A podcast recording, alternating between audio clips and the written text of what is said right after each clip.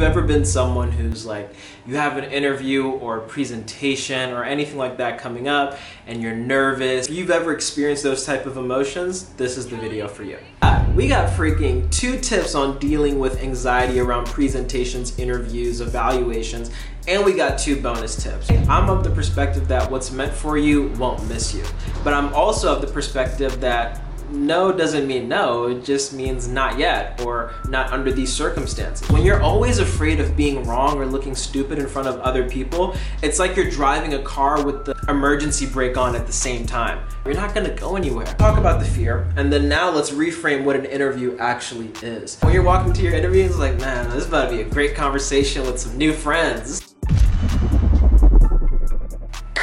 Peace and blessings family, it's your boy Malik, aka The Black Lotus, and I'm back at it again with another video. Today we're going to be talking about interview anxiety. We're gonna talk about what it is, why we get it, and what you can actually do about it. So if you've ever been someone who's like, you have an interview or a presentation or anything like that coming up and you're nervous, your heart starts beating, you start thinking about all the things that could go wrong. If you've ever experienced those type of emotions, this is the video for you. So let's talk about this. What is interview anxiety or anxiety when it comes to public speaking in general? Um, essentially, it's the same thing as all fear. It is something that we come up with in our heads. It's an anticipation of a future event that has not yet happened, and it's us thinking about potential outcomes that would not work out in our favor or would cause us to feel some pain.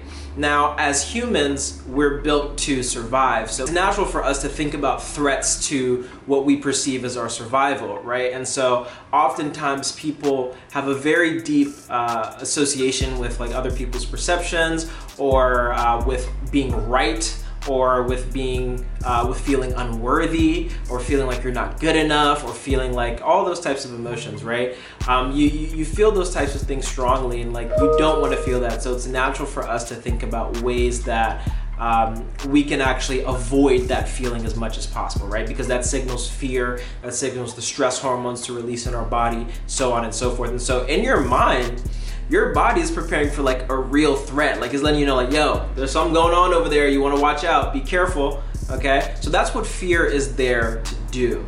Right. And we usually get that fear when it comes to interviews or presentation because scared to be humiliated publicly. Right. We're scared of looking stupid.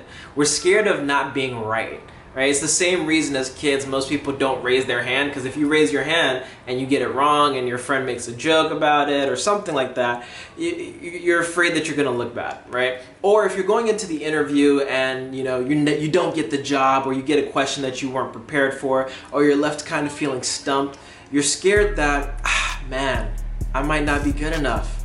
I suck because I didn't do well in this interview. The first thing is we have to get rid of this identification with being right. We have to get rid of that identification that being smart means you actually get the correct answer on your first try. This is something that we're taught in school, and so that's how we usually um, think about what it means to be intelligent but that's actually not the case. Like what it's really about is learning. Being smart is about asking the right questions and continuing that intellectual inquiry until you get to the right answer. And you and naturally you can't allow yourself to get there if you're always dealing with this anxiety of being wrong right? Being wrong is actually a part of the experimental process. That's like a part of the feedback loop. That's data. It's like, oh, okay, this didn't go as planned. So now what can we learn from that? How can we improve? So when you're when you're going into these interviews and you get a question that you're not prepared for, um, take a step back and realize like, oh, this doesn't mean that I'm wrong or that like I'm, I'm I did not do a good job or I'm about to bomb this interview. This is like, okay, this is an interesting question. Let's actually think through this together, right? That's how you should frame that conversation. And when you frame it like that, a lot of the anxiety it goes away, right? And then the other thing is like dealing with uh, the fact that hey, if I don't get this job, this means that ah, I suck. I don't deserve it. I'm not good enough. See, I was meant to be a failure, like my third grade teacher said right? That is actually not the case. Honestly, I'm of the perspective that what's meant for you won't miss you.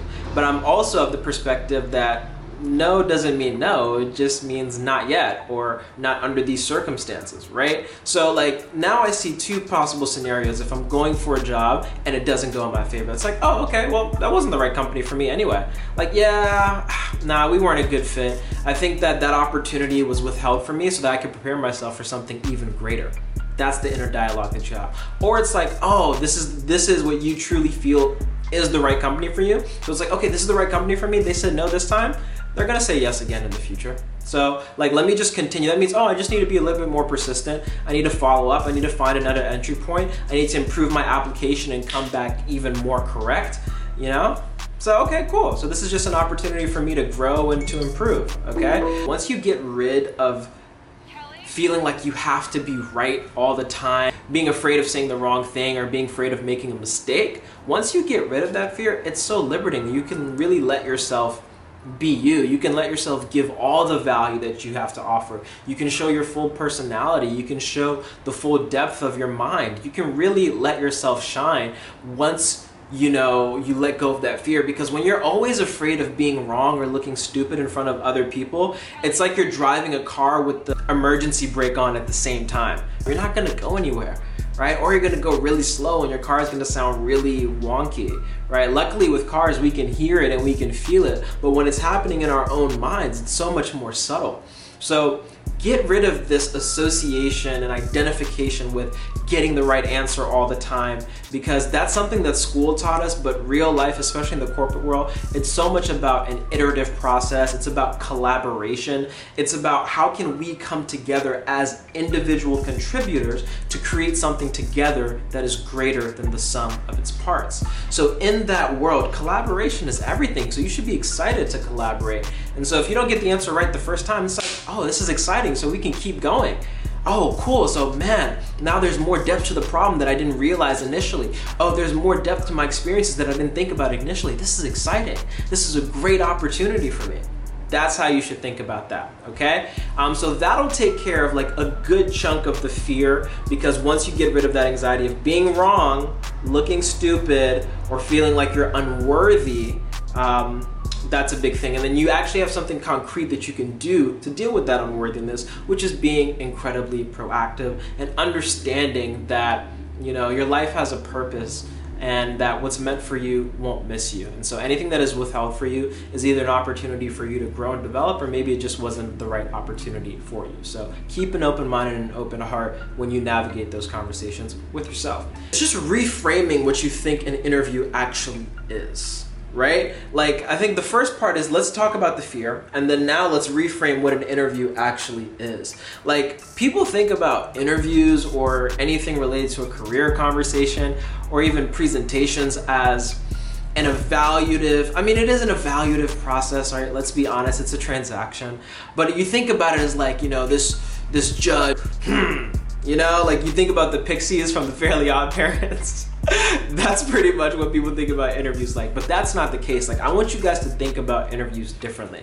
And this is what i'm telling myself. Instead of thinking this is to be some like really high stakes pageant dog and pony show i'm like nah this is actually just to be a conversation with some cool people and we're just gonna see if we have the same vibe you know? So what i'm what i'm doing there is i'm reframing the interview which can be something scary and i'm framing it into something that's very much in my comfort zone. Because when you think about when you're meeting a new person or you're like you're just hanging out with your friends you feel totally free. You feel you like you can be totally yourself. You're at your funniest you're at your wittiest right? Channel that energy. Just be like, yeah, I'm just about to kick it with some friends and we're gonna talk business. We're gonna brainstorm a little bit. I'll tell them a little bit about my life and then it'll be chill. And they'll be like, yo, I think this is a good fit. And I'll be like, dude, for sure. Let's let's totally do this. Like, can you just pay me like more money though? Right?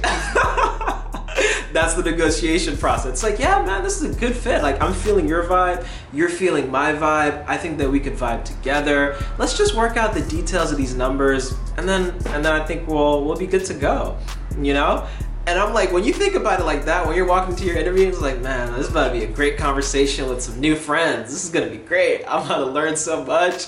I'm about to really talk, and you like, and you love talking about yourself. Everyone loves talking about themselves. Like, we love talking about things that we're interested in. Some people don't like talking about themselves specifically, but they like talking about their interests or their passions or their curiosities. So channel that energy. It's like, yeah, I'm gonna get a chance to talk about some some dope stuff that I like brainstorm a little bit, you know, and then, and then it'll be cool. And so for me, that's how I'm reframing this interview, and that makes it so much low pressure. And I think that that's when I'm at my most creative, I'm at my most charismatic, I'm at my most enthusiastic.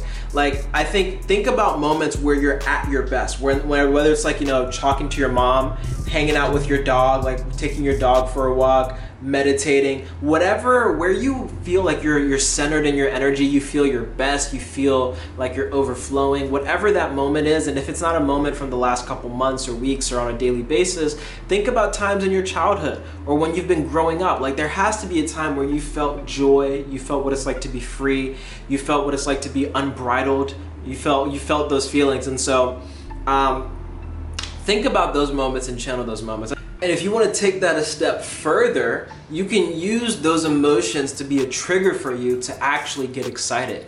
And so the, the, the routine that you want to practice in your head is like, oh shoot, I just got an unfamiliar question. I just got a question I didn't think about. This is about to be lit. I'm about to give my best juices. I love tackling new problems. This is gonna be super fun right? And it's like, oh man, he just asked me a question about my past experience that I haven't thought about. Wow, this is gonna be really good. This is gonna be really good. Hold on, let me think about that. That's a great question. Can you give me a second to think about that? Boom. If you bring that energy and use those emotions and those triggers to signal this is going to be exciting. That's why I'm feeling these stress emotions because my body is getting me ready for a very exciting new scenario.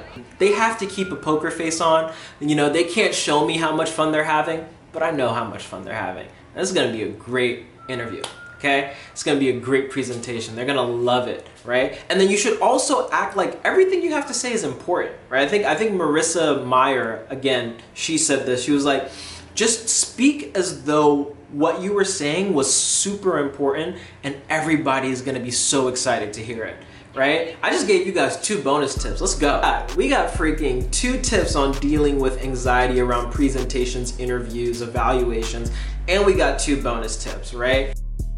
One, let's just like reframe the whole fear thing, you know? Like it's it's not even that big of a deal. Don't get your valuation from that.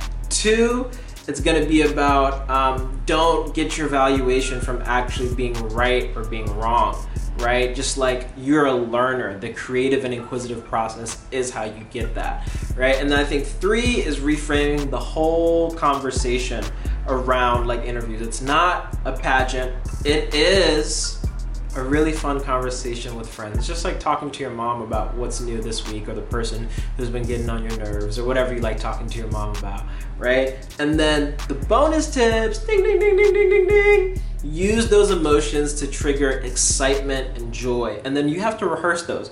Rehearse those emotions because you have to teach yourself that state and that feeling. So when you actually get faced with those um, situations, your body is trained in how to respond. Because if you don't truly believe these things and you don't truly practice them, your body is going to go through its default response. Your, your brain is going to go through its default response, which is whatever you've been conditioning yourself around fear and anxiety around these types of things. And then the final bonus tip is going to be just pretend and really make yourself believe that, yo, people love hearing what I have to say. And what I'm saying is actually very important. They're gonna be so excited to hear it. So I should be excited to share it. If you do those two tips and those bonus tips, I think that a lot of the anxiety will completely dissipate and you'll be liberated to be your most creative, your most charismatic, your most confident, and your most valuable. That's all I gotta say. As always, shout out to all my Power Rangers. Shout out to Juan Antonio. He's been holding it down from time. Big Power Ranger energy. And you guys already know the deal. Own your power, give back, leave no stone unturned. Black Lotus,